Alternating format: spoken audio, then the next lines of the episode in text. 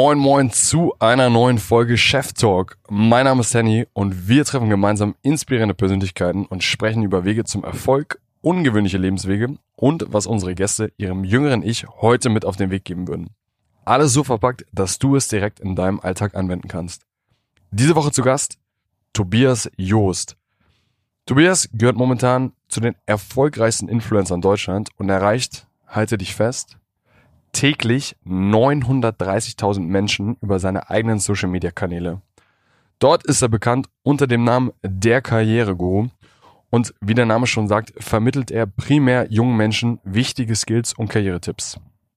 Doch wie ist es eigentlich dazu gekommen, dass man einen Kanal mit täglich 930.000 Menschen aufgebaut hat?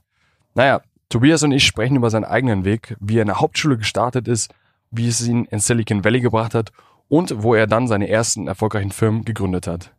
Wir sprechen darüber, warum er von heute auf morgen seine Firma mit über 5 Millionen Umsatz aufgelöst hat, anderen jetzt dabei hilft, die eigene Sinnfrage richtig zu stellen und was das alles mit den 3 Säulen Wissen, Netzwerk und Geld zu tun hat.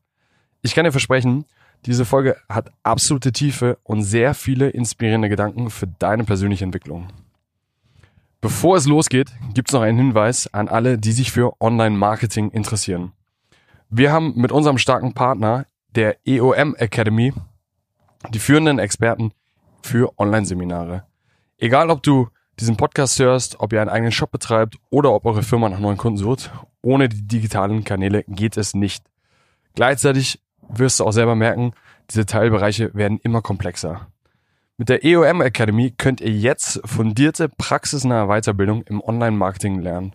Dazu vermitteln euch führende Online-Marketing-Experten ihr Wissen direkt aus der Praxis. Ganz egal, ob Suchmaschinenoptimierung, Anzeigenschaltung, Social-Media-Marketing, Amazon-Marketing, Google Analytics, jeder dieser wichtigen Teilbereiche wird abgedeckt. Die Schulungen finden alle live online in kleinen persönlichen Gruppen statt und sind so interaktiv aufgebaut, dass ihr genug Platz für Fragen und den Austausch habt. Das Beste, alle Unterlagen sind so aufgebaut, dass ihr schnell eine passende Strategie aufbaut und direkt in die Umsetzung mit messbaren Ergebnissen starten könnt. Tipp an alle aus dem HR-Bereich, schaut euch die Recruiting-Seminare an. Hier bekommt ihr ganz gezielt auf das Thema Personalmarketing und Recruiting bezogen gezeigt, wie ihr neue Talente findet, begeistert und von euch überzeugt. Für mich besonders wichtig, das Ganze muss messbar sein. Wenn du nun nach neuen Strategien suchst und Learnings sammeln willst, dann könnt ihr bis zum 15.12. mit dem Rabattcode TALK10 10% auf alle Kurse sparen. Schaut euch unbedingt das ganze Angebot unter www.eom.de/academy an. Ich werde euch das Ganze hier noch verlinken. Und jetzt geht's los mit den Insights von Tobias Joost. Viel Spaß! Also, ein neuer Gast, eine neue Folge. Ich muss sagen, ich freue mich sehr, dass wir heute hier sind. Ich habe gestern mal spaßeshalber geschaut, wie viele Menschen eigentlich so täglich die Tagesschau gucken. Und jetzt könnte man raten, und es sind morgens sind so knapp 700.000 und abends um 20 Uhr sind so um die 5 Millionen. Umso erstaunter war ich, als ich die Zahl gelesen habe, die dir quasi täglich zuschauen. Wir haben heute den deutschen Karriere-Guru Tobias Joost bei uns. Tobias, schön, dass du da bist. Ja, herzlichen Dank. Ich freue mich total, dabei zu sein. Und ich muss sagen, warum ich die Zahl gesagt habe, gerade mit der Tagesschau, bei dir bei LinkedIn, man kann es nachschauen, steht, dir gucken täglich 850.000 Schülerinnen und Schülern zu, wenn es um das Thema Karriere, Berufsorientierung geht. Also ich finde es super, super crazy. Es ist surreal, ja. Also ich habe mir das noch nie so vor Augen gehalten, wie du das jetzt gerade getan hast. Aber ja, es sind so einige Fußballstadien. Oder wenn ich mal überlege, ich komme aus einem Ort, der hat 4.500 Einwohner. Das ist dann doch schon nochmal einiges mehr. Und ja, die Reise war kurz und knackig. Ich bin vor 2,5 Jahren gestartet und bin jeden Tag aufs Neue überwältigt, was man vor allem mit wenigen Sekunden vor der Kamera für einen Impact bei den Menschen haben kann. Es sind tatsächlich auch nicht nur Schülerinnen und Schüler, sondern auch Absolventen, Karriereinteressierte, Jobsuchende, alles drum und dran. Zielgruppe reicht von 16-Jährigen bis hin zu 45, 55-Jährigen zum Teil. Ja, perfekt. Ich glaube, unsere Zielgruppe, unsere Hörerinnen und Hörer sind auch so Anfang 20 bis Mitte 30. Wahrscheinlich sind auch ein paar andere dabei. Aber Tobias, wir haben heute ein paar Themen vorbereitet, beziehungsweise ich habe 3 Themen mir vorab so ein bisschen überlegt, die, glaube ich, super spannend werden. Und zum einen, du hast es eben schon kurz angedeutet, wie wird man eigentlich so der führende HR-Influencer-Creator? Deine Reichweite, du hast es gerade gesagt, übertrifft wahrscheinlich den einen oder anderen Mode-Influencer in Deutschland.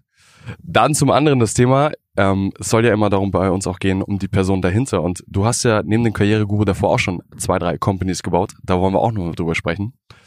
Und das Letzte, ich glaube, wir wollen ja irgendwie immer einen Mehrwert hier in diesen 45 Minuten generieren.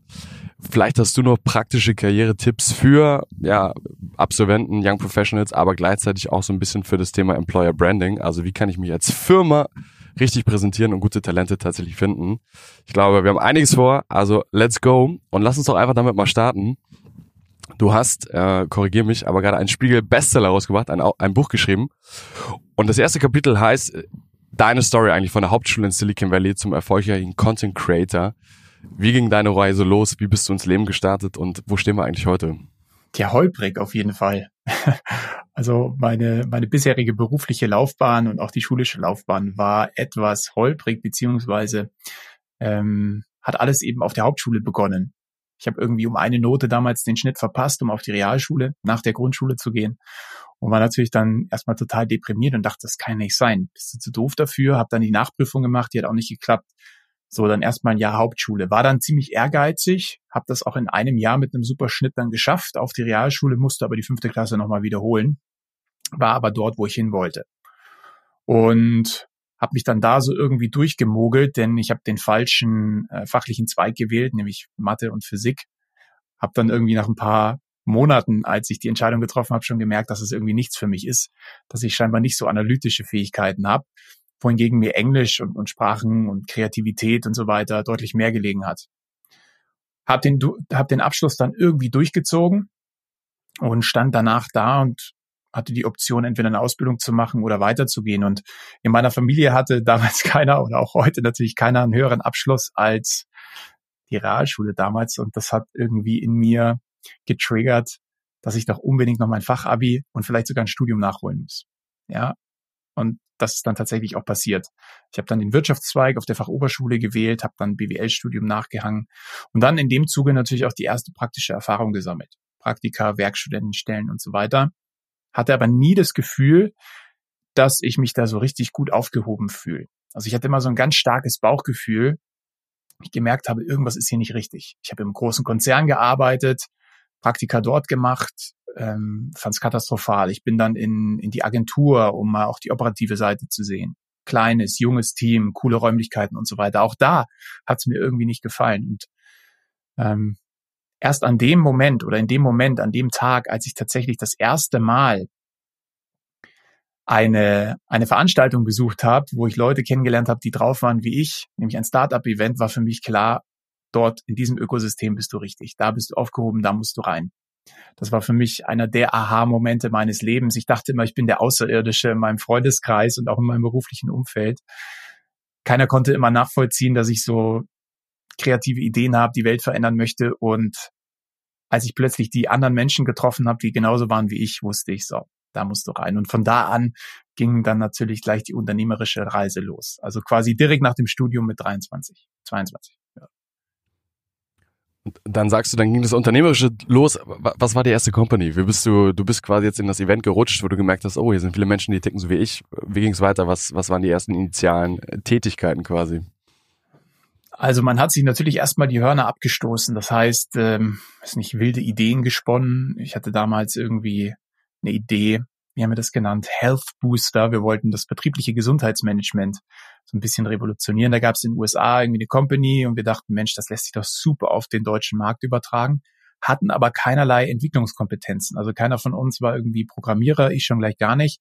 2 Kumpels von mir waren so ein bisschen technisch affin, aber unmöglich, da irgendwas zu bauen. Und die Jungs haben damals irgendwie von sogenannten Hackathons erfahren. Ja, das war 2012, noch was ganz Neues. Heutzutage solche Programmierwettbewerbe sind fast schon Mainstream.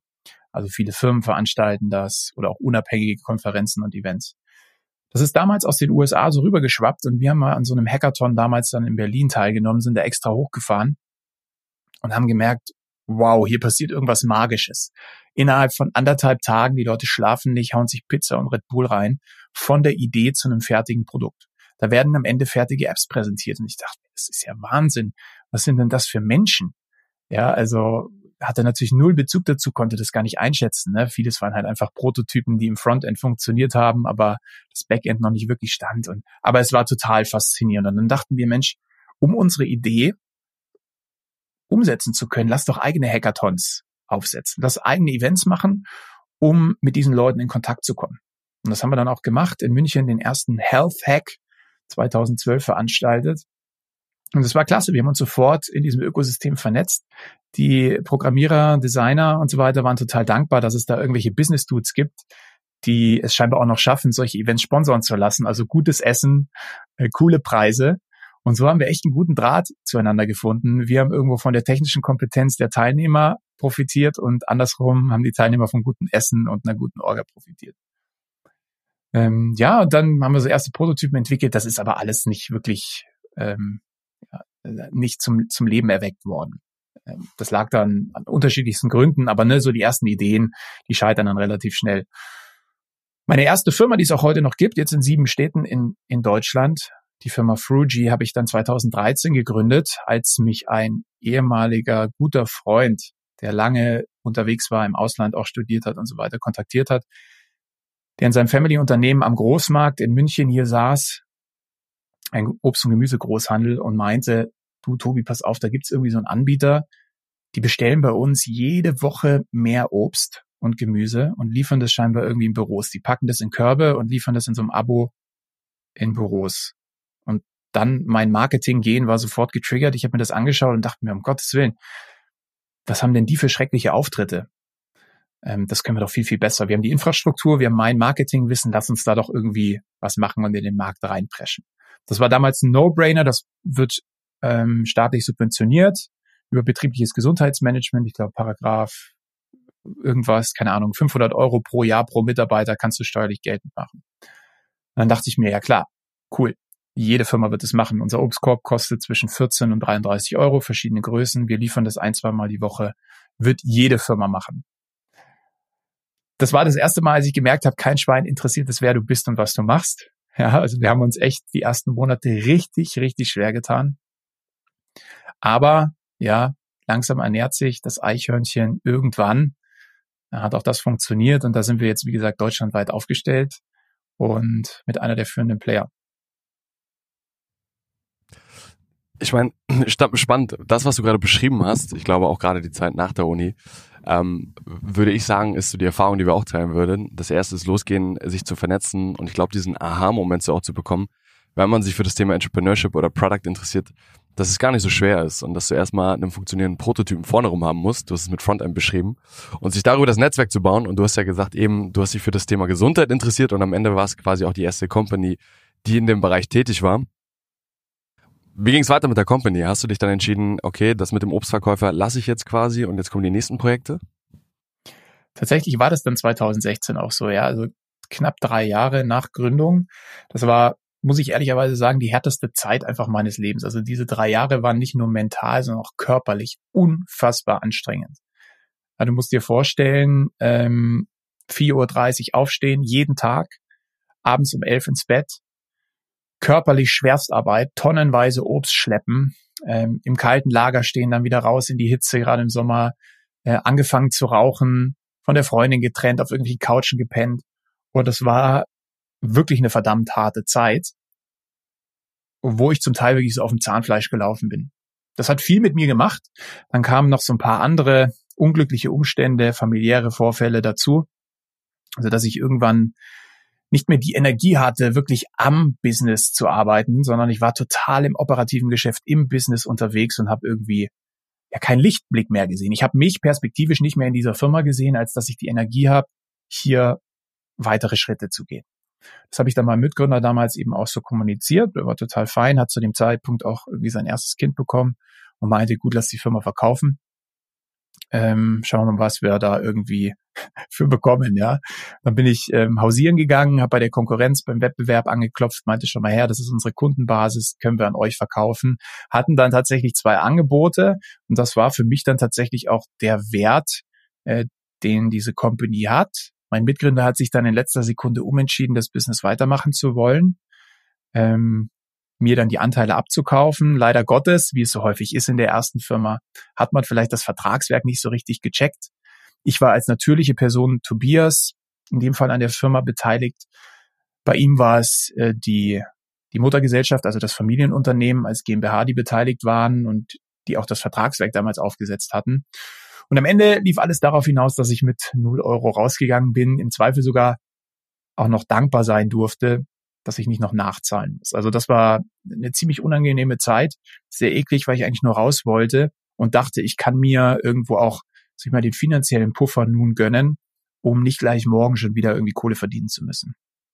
Denn wir haben uns auch die ersten 2 Jahre nichts ausgezahlt, haben quasi am Existenzminimum gelebt und das war hart zu wissen, so hey, du gehst da jetzt mit 0 Euro raus, hast eine Firma aufgebaut und die steht da jetzt und keiner dankt es dir, 0 Wertschätzung, ganz im Gegenteil. Du musst auch noch dankbar sein, dass du hier nicht noch drauf zahlen musst. Das war hart. Gleichzeitig wurde das aber ein Stück weit relativiert, da ich mit meinen Kollegen, mit denen ich damals auf die Hackathons gegangen bin, schon eine parallele Idee gesponnen hatte und wir das Glück hatten, das Lotto-Ticket aus Silicon Valley zu lösen, nämlich wir haben Investoren für uns dort gewinnen können. Für eine Seed-Runde, damals als deutsches Startup nicht ganz so üblich, mittlerweile ja schon üblicher, aber das war damals große News, auch überall in der Zeitung gewesen, dass wir da jetzt zu viert in Silicon Valley gehen und da erstmal arbeiten und leben. Ja, das war irre. Das war die Firma Hackerbay. Und wie der Name schon sagt, haben wir letzten Endes mit den Leuten, die wir damals auf den Hackathons, mit denen wir zu tun hatten, die wir quasi in unsere Herzen geschlossen hatten, deren Power und deren Skillset genommen, um für die härtesten Challenges großer Unternehmen zu arbeiten.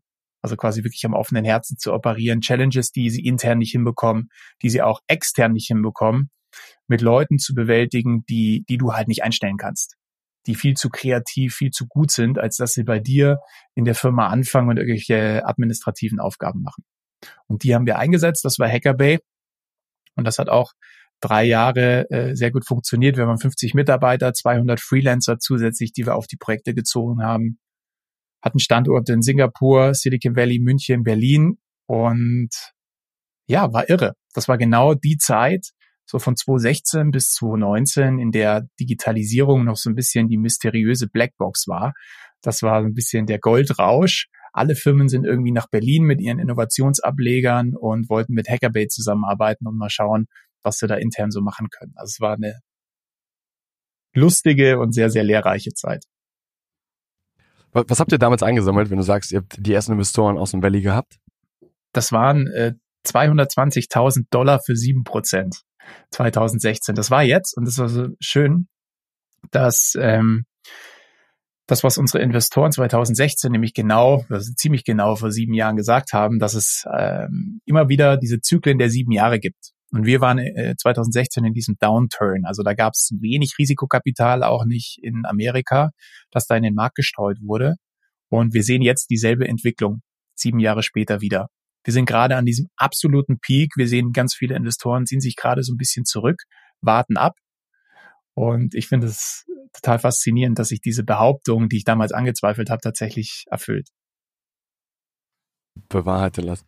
Jetzt hast du gesagt, quasi 2019 war das Kapitel zu Ende, aber ich würde da ganz gerne nochmal an der Stelle einspringen. Und zwar, was ich immer super interessant finde, ist das Thema, du hast die Vergleichbarkeit jetzt München, Berlin versus Silicon Valley. Also was hast du aus Amerika mitgenommen? Wie ist das Mindset drüben? Gibt's Dinge, die irgendwie besonders in Erinnerung geblieben sind? Der größte Unterschied zwischen USA oder sicherlich vor allem Silicon Valley und dem, was hier in Deutschland oder Europa passiert, ist, dass wir Deutschen ja in einer Wettbewerbslandschaft aufwachsen. Also das bedeutet, wir haben BMW und daneben gibt's Mercedes und Audi. Und jeder schneidet sich immer irgendwie hoffentlich das größte Stück vom bestehenden Kuchen raus. Also wir sind maximale Optimierer. Wir optimieren gern und haben ein sehr limitiertes Mindset. In den USA ist das Gegenteil der Fall. Das bedeutet, dort ist es egal, ob du 1%, 0,1% oder 10% vom Kuchen hast. Wir machen einfach den Kuchen größer. Und dieses Growth-Mindset hat mich schon sehr, sehr geprägt in allem, was ich tue. Also ich gebe mal ein Beispiel, statt mir jetzt etwas zu essen zu kochen unter der Woche, wofür ich 1 Stunde investieren müsste, weil ich muss Essen kaufen, ich muss mir das zubereiten, bestelle ich Essen. Warum mache ich das? Also nicht jeden Tag, aber warum mache ich das? Weil die Opportunitätskosten viel zu groß sind. Auch meine Zeit hat einen Gegenwert. Und in dieser Stunde plus wahrscheinlich noch eine halbe Stunde, die ich danach brauche, um wieder reinzukommen, die kostet mich Geld und Opportunität. Wenn ich Essen bestelle, bin ich maximal eine Viertelstunde raus und kann weitermachen. Also ich versuche das immer gegen mich und meine Zeit und meinen Wert und meine Opportunität zu challengen.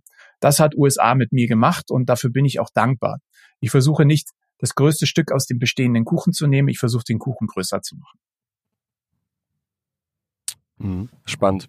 Und jetzt sagst du, wir sind jetzt 2019 auf der Zeitachse, da warst du jetzt, du bist jetzt 32, glaube ich, Ende 2019, dann kurz vor der 30ern quasi. Wie ist die Geschichte mit Hackerbay zu Ende gegangen? Und dann kommen wir, glaube ich, zum großen, spannenden Kapitel Karriere-Guru. Ich erinnere mich, 2019 im Mai war ich im Urlaub mit meiner jetzt Frau in Griechenland. Und ja, nach so 2-3 Tagen und ein paar Gläschen Wein habe ich dann irgendwie begonnen zu reflektieren, irgendwie gespürt, da ist irgendwie so ein Bauchgefühl, das fühlt sich gar nicht gut an. Das war ähnlich bei Frugi damals. Das hat mich auch bei Hackerbay irgendwie plötzlich überkommen, so von wegen, hey, warum stehst du eigentlich gerne in der Früh auf? Es fällt mir schwer, in der Früh aufzustehen und es fällt mir überhaupt auch schwer, am Business zu arbeiten. Auch bei Hackerbay kam irgendwann der Punkt, wo ich so operativ involviert war, wo ich einfach die Lust verloren habe und ich habe auch keinen strategischen Weitblick mehr gehabt. Es fiel mir auch überhaupt schwer und da habe ich die Dinge erkannt, mich in diesem digitalen Ökosystem so richtig natürlich und aufrichtig interessiert zu bewegen. Ich wusste irgendwie, keine Ahnung, das interessiert mich eigentlich gar nicht. Ich bin da in einen Bereich reingerutscht, der nicht mein natürliches Interesse geweckt hat. Insofern mir natürlich auch ein Stück weit schwer fiel. Dann habe ich gemerkt, stimmt, auf all die Vorträge, wo du gehst und auf der Bühne stehst, du musst dich immer komplett vorbereiten. Du musst jeden Satz einzeln auswendig lernen. Jeden Termin, den du mit einem Kunden hast, den musst du super gut vorbereiten. Ansonsten bist du komplett aufgeschmissen. Und dann dachte ich mir, das kann nicht sein. Das ist ein Indiz dafür, dass du scheinbar kein wirkliches Interesse oder vielleicht auch nicht den Skill hast, den du benötigst, um das Ding jetzt wirklich groß zu machen. Und dann kam ich aus dem Urlaub zurück, habe meine Mitgründer einberufen und meinte, Jungs, so möchte ich das Business nicht weiterführen. Das war erstmal ein Schock. Einen Tag später saßen wir dann wieder zusammen und sie meinten, krass, stimmt, du hast irgendwie recht, wir auch nicht. Also es war irgendetwas Unausgesprochenes, das da so in der Luft geschwebt war. Die Firma lief gut. Ja, ich erinnere mich, wir haben 2019 knapp 5 Millionen Umsatz gemacht, hatten tolle Margen, alles war mega cool. Haben uns dann aber dafür entschieden, die Firma aufzulösen, zu sagen, Jungs, lasst uns die Firma jetzt auflösen und in guter Erinnerung behalten, statt dass wir das Ding jetzt mit 200 gegen die Wand fahren und versuchen mit Biegen und Brechen irgendwie einen strategischen Shift jetzt hinzubekommen. Denn man muss dazu sagen, Hackerbay, wie wir es 2018 und 2019 geführt haben, wollten wir tatsächlich ein bisschen umbauen, haben aber gemerkt, dass wir das gar nicht können. Es hat ein großes Frustrationspotenzial. Ja, und dann war Hackerbay eigentlich fast schon Geschichte. Wir haben das, was auf dem Konto war, abgehoben, uns ausgezahlt, hatten glücklicherweise dann erstmal so einen Puffer, dass wir jetzt nicht morgen irgendwo anfangen müssen, sondern uns vielleicht 2-3 Jahre auch mal Pause gönnen, die bei mir dann tatsächlich nicht eingetroffen sind, weil ich gleich weitermachen wollte, aber dann war Hackerbay Geschichte. Das ging relativ schnell. Das war innerhalb von 2-3 Wochen, glaube ich, abgewickelt. Aber spannend, also und die Option, also ich meine, du sagst, eine Firma, die 5 Millionen Umsatz macht, der Verkauf kam nicht in Frage, das war damals, stand nicht zur Disposition. Nee, unsere Bauchschmerzen waren so groß, als dass wir gesagt haben, lasst uns das Ding, wir wollen das nicht weiterführen. Ne? Wenn du mit einem Service-Business gekauft wirst, dann funktioniert das in der Regel so, dass du dann weiter für diese Firma arbeiten musst, weil der einzige Asset, den die Firma hat, bist du als Mensch und dein Team. Das ist ja kein Produkt, das du irgendwie implementierst. Und deswegen kam das für uns gar nicht in Frage. Wir wollten die Freiheit, wir wollten den Ballast abwerfen. Und da war genug Geld auf dem Konto, das uns erstmal ausgereicht hat. Was mich gerade voll beschäftigt oder was ich spannend finde, ist ja so ein bisschen, wir drehen uns ja gerade so um den Punkt so ein bisschen die Sinnfrage. Und jetzt von außen betrachtet, ich glaube, man kennt es immer, von außen sieht es immer alles sehr erfolgreich aus. Und wenn man dich jetzt erzählen hört, hey, wir haben 5 Millionen gemacht und eine super Firma, 50 Mitarbeiter plus 200 Freelancer. Und dann kommt man trotzdem an den Punkt und sagt, irgendwie ist mein Bauchgefühl, ne? Morgens komme ich nicht so ganz hoch und ich, glaube, oder was glaubst du auch, warum fällt es vielen Menschen so schwer, diese Entscheidung dann so zu treffen, so wie du sie getroffen hast? Und was muss ich eigentlich erfahren oder auf welche Gefühle muss ich hören, um da auch wirklich dahinter zu steigen? Was vielen Menschen schwerfällt, ist, eine Entscheidung zu treffen. Ganz, ganz viele Menschen haben bereits dieses schlechte Bauchgefühl. Na, da zieht sich Sonntagabend schon der Magen zusammen, wenn ich in die Woche starten muss. Das ist großes Frustrationspotenzial, das bei ganz, ganz vielen Menschen in Deutschland, das bestätigen ja immer wieder Studien, der Fall ist. Ich glaube, 70% aller deutschen Arbeitnehmer und Arbeitnehmerinnen stehen nicht so gerne auf, sind nicht happy, wollen sich verändern. Diese Veränderungsgleichung geht nur dann auf. Also Veränderung passiert in der Regel nur dann, wenn einerseits natürlich der Frust groß genug ist, also der Schmerz.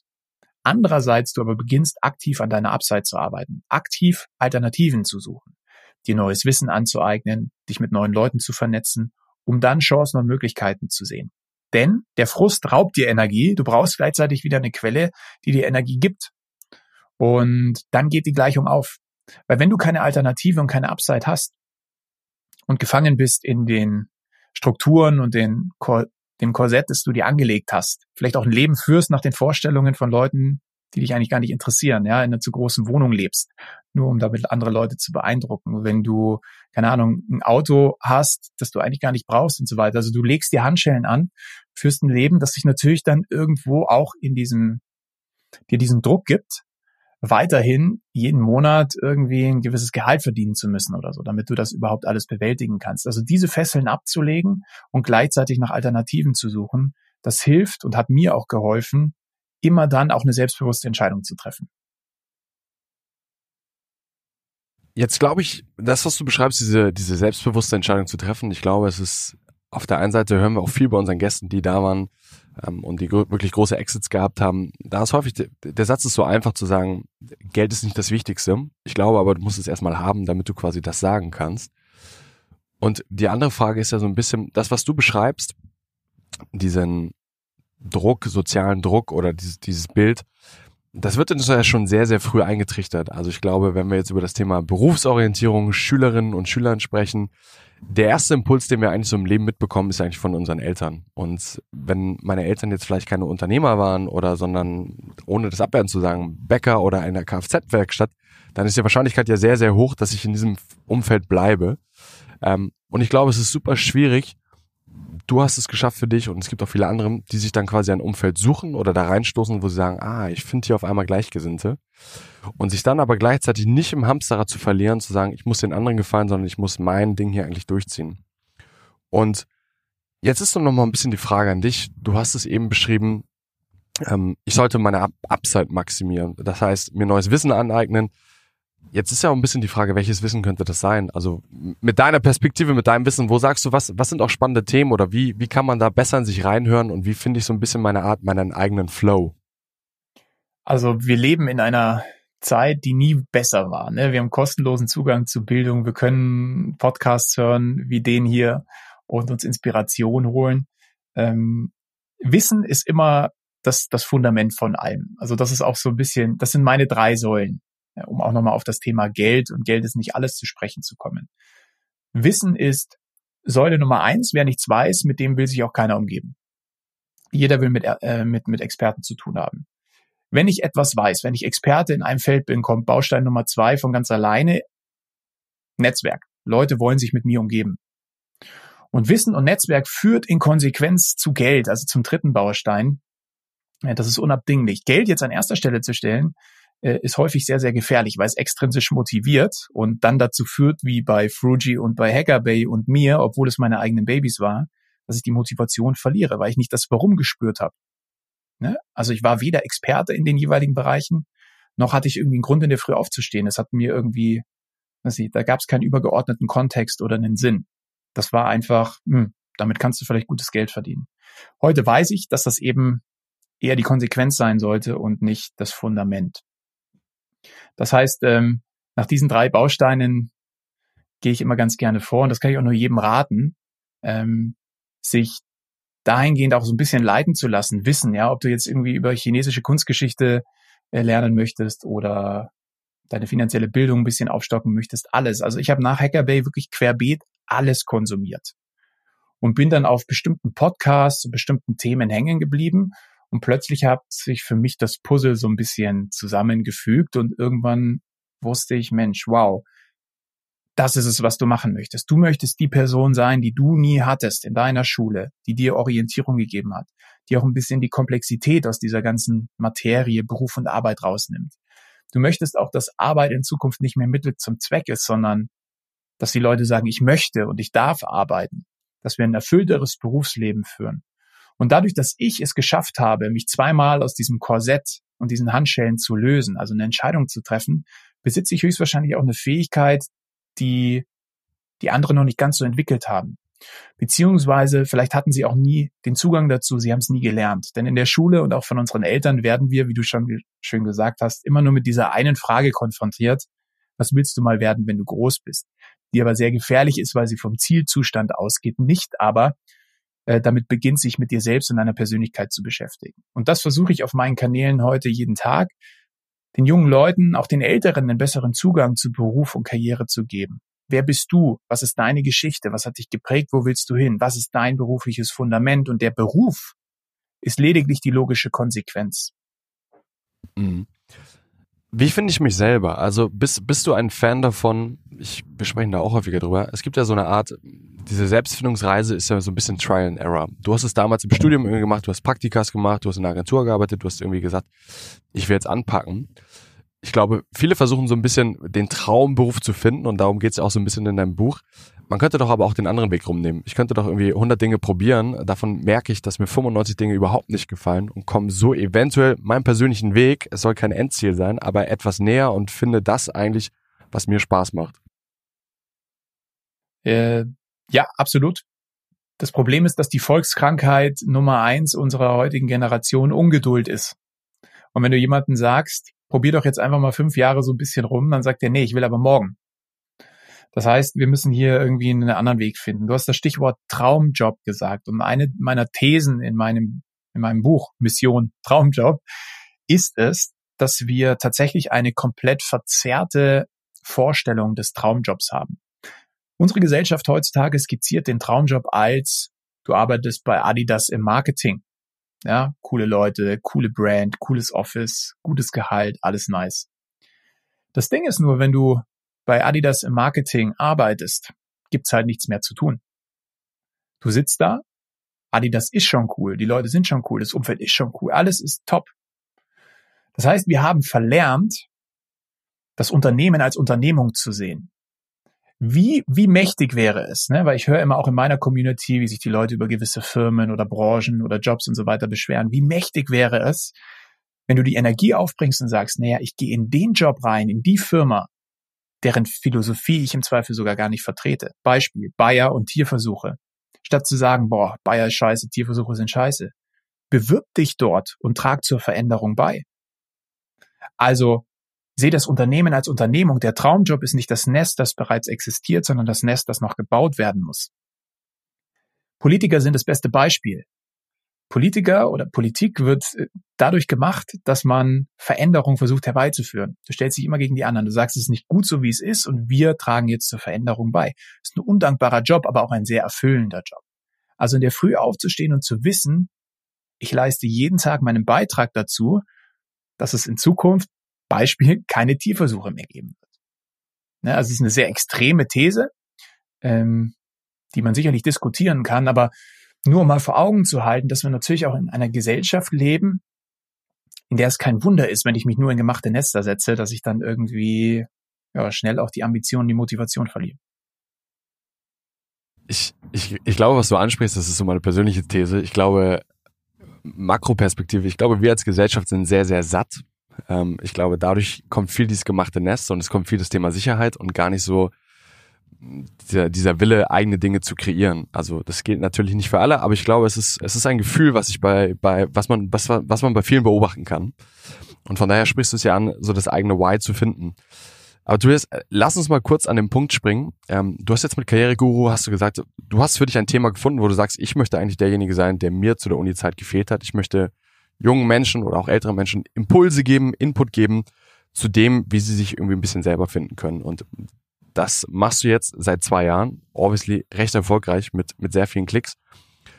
Erzähl uns noch mal ein bisschen was zu euch als Company. Also wie groß ist euer Team? Wie stehst du täglich auf? Wie sieht eure Arbeit aus? Und was bedeutet eigentlich dieses Thema HR-Influencer? Ja, mein Team ist mittlerweile nicht mehr nur Tobias, also nicht mehr nur ich. Wir sind insgesamt 9 Leute. Das ist, also ich habe 2 Redakteure, beziehungsweise 2 Redakteurinnen. Jemand, der sich um Social Media Management, Community Management kümmert, jemand, der sich um die Prozesse kümmert, dass wir alle gut zusammenarbeiten, Buchhaltung, Business Relations, also alles dabei. Es ist schon eine kleine Maschine, die wir da jetzt gebaut haben und ich will hoch hinaus. Ja, also mein Ziel ist es wirklich oder meine Vision, Millionen von Menschen irgendwie einen besseren Zugang zu Arbeit und Beruf zu geben, dass sie gerne in der Früh aufstehen. Und wie mache ich das? Also jeden Tag, meine Mission ist wirklich, die Komplexität aus der Materie rauszunehmen. Das, was Karriere-Guru gut kann, wahrscheinlich wie niemand anders ist, Geschichten zu erzählen. Und Geschichten, die hängen bleiben in der Sprache der Jugend, dort, wo sie ist. Das ist unser USP. Wir machen das über Videoformat. Ne? Bei uns wirst du jetzt nicht großartig Texte oder so finden. Das ist alles Bewegtbild, Video, genau dem Format entsprechend, das die junge Generation sehen will. Das Vertrauen suggeriert, darum geht's. Das ist der Nummer 1 Wert. Und so bahnen wir uns langsam aber sicher den Weg zur Nummer 1 Anlaufstelle für Karriereinhalte im deutschsprachigen Raum vor. Also in Social Media haben wir da schon einen Haken dran. Übergreifend, also sowohl das analog, ne, wer weiß, in genau. Zukunft Events, Seminare. Ich habe Bock, die Olympiahalle in München zu füllen in den nächsten Jahren. Ich will wirklich, wirklich viel erreichen mit dem, was ich tue. Das motiviert mich, das motiviert mein Team. Und weil du gesagt hast, wie sieht dein Tag aus? Eine spannende Überleitung, weil es mir in den letzten Tagen so ging. Immer dann, wenn ich merke, dass ich mit einem Wecker aufstehen muss, weil ich von alleine nicht rauskomme, dann ist dieses Why, also der Grund, warum ich in der Früh aufstehe, in der Regel nicht mehr ganz so präsent. Immer dann, wenn der Wecker mich aus dem Bett klingeln muss und ich es nicht schaffe, vor dem Wecker oder alleine aufzustehen, weiß ich, du hast ein bisschen dein Why, irgendwie den Sinn verloren. Du hast dich im operativen Geschäft wieder verloren.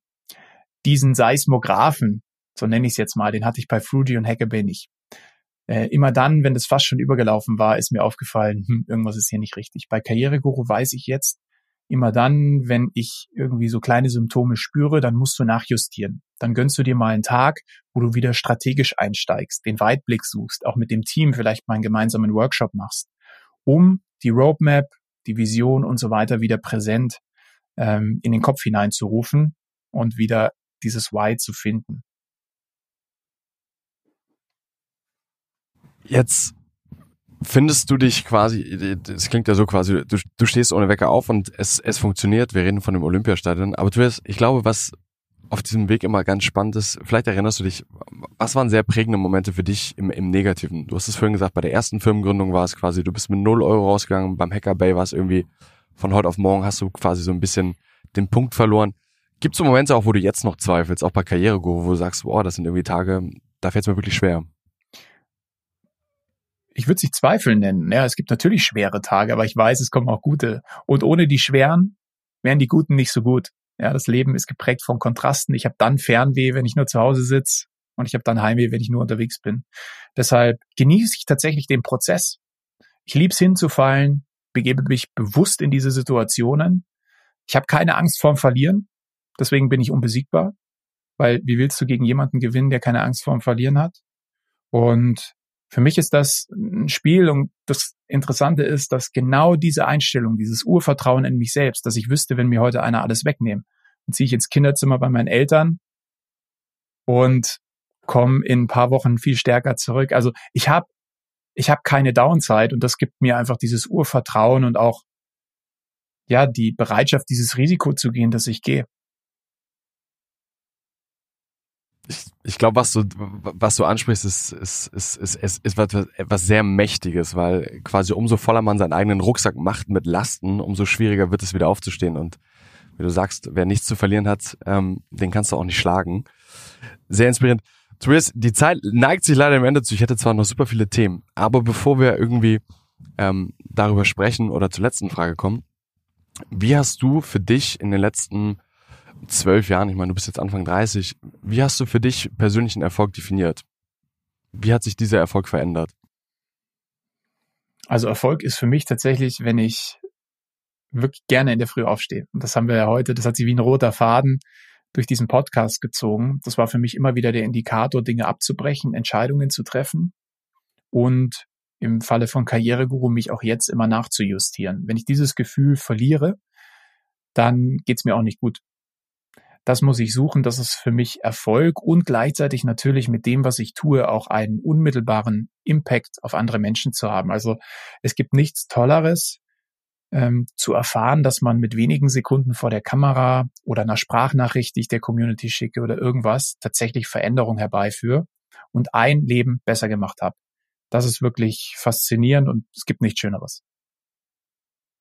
Ich kann mir vorstellen, du bekommst wahrscheinlich relativ häufig Nachrichten, wo Menschen sich einfach bei dir öffnen und dir danken, weil du ihnen wahrscheinlich geholfen hast, das Bewerbungsgespräch besser zu gestalten oder vielleicht doch den Schritt irgendwie in Richtung Selbstständigkeit oder zu einem neuen Job getätigt hast. Also ich kann das, glaube ich, nachvollziehen, dass es ein sehr, sehr erfüllendes Gefühl ist, da auch etwas zurückgeben zu können und seine Erfahrungen teilen zu dürfen.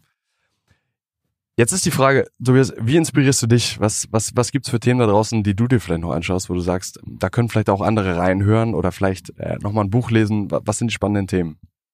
Ich liebe es, in solchen Podcasts wie deinem hier zu sein, tatsächlich. Wir haben im Vorgespräch auch schon gesagt, für mich ist es immer Selbsttherapie. Ich komme wenig dazu, solche Gespräche zu führen. Deswegen nehme ich sie immer dankend an. Denn ich führe keine Selbstgespräche, weiß aber, dass mir solche Gespräche unheimlich gut tun. Denn du stellst Fragen, die ich mir so vielleicht noch nie gestellt habe und beantworte sie dann auf eine Art und Weise, wie ich sie auch noch nie beantwortet habe. Und da passieren häufig magische Dinge. Also ich erfinde neue Sachen, ich lerne neue Dinge über mich. Das ist für mich wirklich so ein bisschen Wellness. Und deshalb, was ich nur jedem empfehlen kann, und ich führe auch eine relativ lange Liste mittlerweile, ist das Instrument der mächtigen Fragen. Richard David Precht, der Philosoph, hat mal gesagt, dass wenn du nicht über einen gewissen Wortschatz verfügst, also gewisse Dinge nicht aussprechen kannst, kannst du sie auch nicht denken, weil du nicht über den Wortschatz verfügst. Und ähnlich sehe ich das mit guten Fragen. Wenn du die Fragen nicht parat hast, die wirklich guten Fragen, die W-Fragen, die wehtun, die unangenehm sind, die du nicht einfach so beantworten kannst, dann tut dir das gut. Also gute Fragen. Immer dann, wenn ihr euch gute Fragen über den Weg laufen, schreibt sie euch auf und stellt sie euch in den Momenten, in denen es euch vielleicht gerade nicht so gut geht oder in denen es euch super gut geht und ihr ergründen wollt, warum das der Fall ist. Was wäre eine unangenehme Frage, die ich mir heute stellen könnte, wo ich wirklich nochmal tief in mich reingehen müsste? Eine unangenehme Frage. Weniger unangenehm, aber woran glaubst du, wofür dich alle anderen verrückt halten? Was wäre es bei dir? Dass ich daran glaube, dass Arbeit nicht Mittel zum Zweck ist und dass wir doch alle die Chance haben, gerne in der Früh aufzustehen. Glauben mir 70% der deutschen Gesellschaft nicht. Tobias, wir kommen leider zur vorletzten Frage und ich finde sie aber immer ganz schön. Was wäre so dein Appell an die junge Generation oder vielleicht auch dein 20-jähriges Ich? Seid nicht zu ungeduldig. Schritt für Schritt, es gibt diese japanische Kaizen-Methode oder diese 1%-Methode, sich den Dingen Schritt für Schritt zu nähern. Ich habe häufig in meinen jungen Jahren zu große Ziele gesetzt, die absolut unerreichbar waren in dem zeitlichen Horizont, in dem ich sie mir gesetzt habe. Das heißt, die Dinge zu rekonstruieren, zu sagen, was muss ich heute und morgen und übermorgen tun, also das Ganze Schritt für Schritt zu machen, an Momentum zu gewinnen, kleine Erfolge zu feiern und dann zu sehen, was schon in einer Woche, in einem Monat alles passieren kann. Das hätte ich damals gerne gewusst. Ja. Wenn ich jetzt diesen Podcast zusammenfassen müsste, dann sind wir eigentlich so von der Reise gestartet und haben gerade den Tobias kennengelernt, der um eine Note quasi die Realschule verpasst hat, sich dann trotzdem irgendwie hochgearbeitet hat und während der Uni-Zeit gemerkt hat, okay, ich müsste zum einen, probiere ich mich aus, ich versuche verschiedene Positionen aus, merke aber schnell, was mir nicht passiert und stoße dann in Gruppen von Menschen, wo ich auf einmal merke, die geben mir Energie, die tun mir gut, das ist ein Umfeld, das mich inspiriert. Du bist dann quasi in die erste Firma reingeschlittert, hast da irgendwie auch unangenehme Erfahrungen gemacht und ich glaube, was bei mir irgendwie so hängen geblieben ist aus diesem Gespräch oder was ich sehr beeindruckend finde, diese unangenehmen Fragen zu stellen und auch wenn man sich eigentlich in der Komfortzone befindet mit irgendwie Hackerbay im Silicon Valley und mit irgendwie 50 Mitarbeitern, dann aber auch nach dem Urlaub zurückzukommen und zu sagen so, das ist es irgendwie nicht, wir müssen das Ganze aufhängen. Also großen Respekt. Vielen Dank auch für die Zwischengedanken, die du nochmal an der Stelle gegeben hast. Ich glaube, da kann man viel drüber nachdenken und ich glaube, ich werde selber nochmal für mich probieren, so schaffe ich es morgens ohne Wecker aufzustellen. Wenn nicht, dann ist vielleicht kein ganz so gutes Zeichen. Ich weiß nicht, ob ich das sofort hinbekomme, aber ist auf jeden Fall ein guter Impuls. Tobi, wir haben eine letzte Frage, mit der wir quasi immer diesen Podcast schließen. Und die lautet, welche drei Gäste würdest du uns empfehlen, mit denen wir unbedingt mal sprechen sollten, weil sie dich auf irgendeine Art inspiriert haben oder warum du glaubst, dass sie andere Menschen inspirieren? Gute Frage. Also an erster Stelle Dr. Aaron Brückner hat selbst einen Podcast, der Andersmacher-Podcast. Er war mitunter Impulsgeber dafür, dass ich als Karriere-Guru durchgestartet bin. Werde ihm dafür natürlich auf ewig dankbar sein. Zweite Person, Gary Vaynerchuk, Gary V. hat mich gerade in dieser Findungsphase sehr inspiriert, einen Arsch hochzubekommen und Dinge auszuprobieren, keine Downside zu entwickeln. Und vielleicht meine beiden Eltern, ja. Denn die haben mich immer sehr, sehr viel unterstützt und haben auch eine tolle Geschichte zu erzählen, die ich gerne mal hören würde, eben von der anderen Seite. Also da haben wir noch nie so wirklich drüber geredet, spannend. Aber dass meine Eltern mal so erzählen, wie ihr Blick auf die Dinge ist, was ich da eigentlich den ganzen Tag so mache, fände ich mal sehr interessant. Das klingt gut. Wirklich, wir sind am Ende. Vielen Dank für deine Zeit, Tobias. Es hat großen Spaß gemacht. Ich glaube, wir haben heute den Karriere-Guru noch mal ein bisschen persönlicher kennengelernt und es ist super spannend, wie du das Imperium quasi aufbauen wirst. Vielleicht können wir dich unterstützen, dass irgendwann das Olympiastadion gefüllt ist und da eine Menge junge, inspirierter Menschen stehen, die sagen, ey, ich habe Bock, Montag zur Arbeit zu gehen oder ich kann mein Unternehmen shapen in irgendeiner Form, wo es noch nicht so ist und nicht in das gemachte Adidas-Netz zu setzen. Also, vielen Dank für deine Zeit. Es hat großen Spaß gemacht. Danke dir. Ebenfalls. Das war die Folge mit Tobias Joost. Ich glaube, es war sehr tief. Es war sehr inspirierend. Ich habe für mich selber viel mitgenommen. Ich hoffe, du konntest es auch. Eine letzte Bitte, wenn du bis hierhin gehört hast. Abonniere super gerne diesen Kanal, denn umso größer wir werden, umso größer werden die Gäste und umso mehr können wir lernen.